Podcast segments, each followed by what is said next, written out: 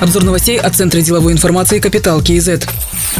Правительство, Национальный банк и Агентство по регулированию и развитию финансового рынка разработали соглашение о координации мер макроэкономической политики до 2023 года. В документе установлены основные направления совместной работы, в частности, рост деловой активности, обеспечение баланса между низкой инфляцией, стабильностью финансовой системы и ростом экономики. Новая структура экономики будет основана на конкурентоспособном несырьевом секторе, сказал министр национальной экономики Асет Иргалиев. Диверсифицировать экономику предполагается через развитие агропромышленного комплекса, индустриализацию, косвенные инструменты поддержки эффективных предприятий и цифровизацию.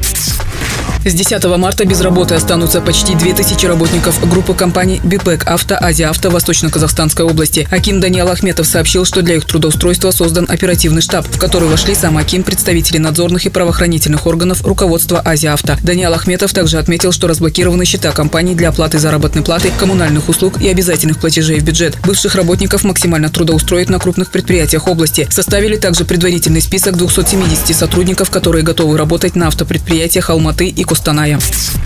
Пока только 61 вкладчик решил передать свои пенсионные излишки в доверительное управление. Общая сумма по этим заявлениям более 131 миллиона тенге. На улучшение жилищных условий поступило более 158 тысяч заявлений. Уже исполнено свыше 102 тысяч заявлений на 543 миллиарда тенге. Об этом сообщила пресс-служба ИНПФ. По данным на февраль текущего года на счетах вкладчиков Единого накопительного пенсионного фонда более 13 триллионов тенге. За год, то есть с февраля прошлого года, сумма выросла на 2 триллиона 200 миллиардов тенге или на 21%. Напомним, с этого года вкладчики могут использовать сумму, превышающую порог достаточности, на три цели – улучшение жилищных условий, лечение или передать в частное управление.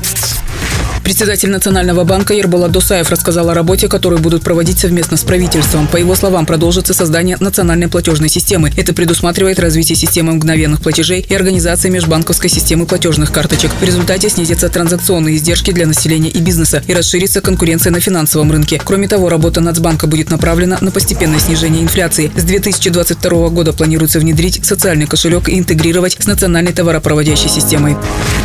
В индустриальной зоне Толдокурган созданы необходимые условия, но она развивается не теми темпами, как планировалось. Об этом сказал Аким Алматинской области Амандык Баталов. Он отметил, что надо в индивидуальном порядке работать с предпринимателями, проводить встречи, привлекать бизнес к открытию новых предприятий. Со своей стороны Акимат обеспечит все необходимые инфраструктуры, заверил Амандык Баталов. Он поручил руководству социально-предпринимательской корпорации ЖТСУ, Акимам районов и городов, управляющей компанией вплотную заняться развитием всех индустриальных зон. Например, на территориях зон Боролдай, Арнав, Капшигая, Казыбек-Би в Жамбылском районе можно разместить более 300 предприятий. Другие новости об экономике, финансах и бизнес-истории казахстанцев читайте на Капитал Киезет.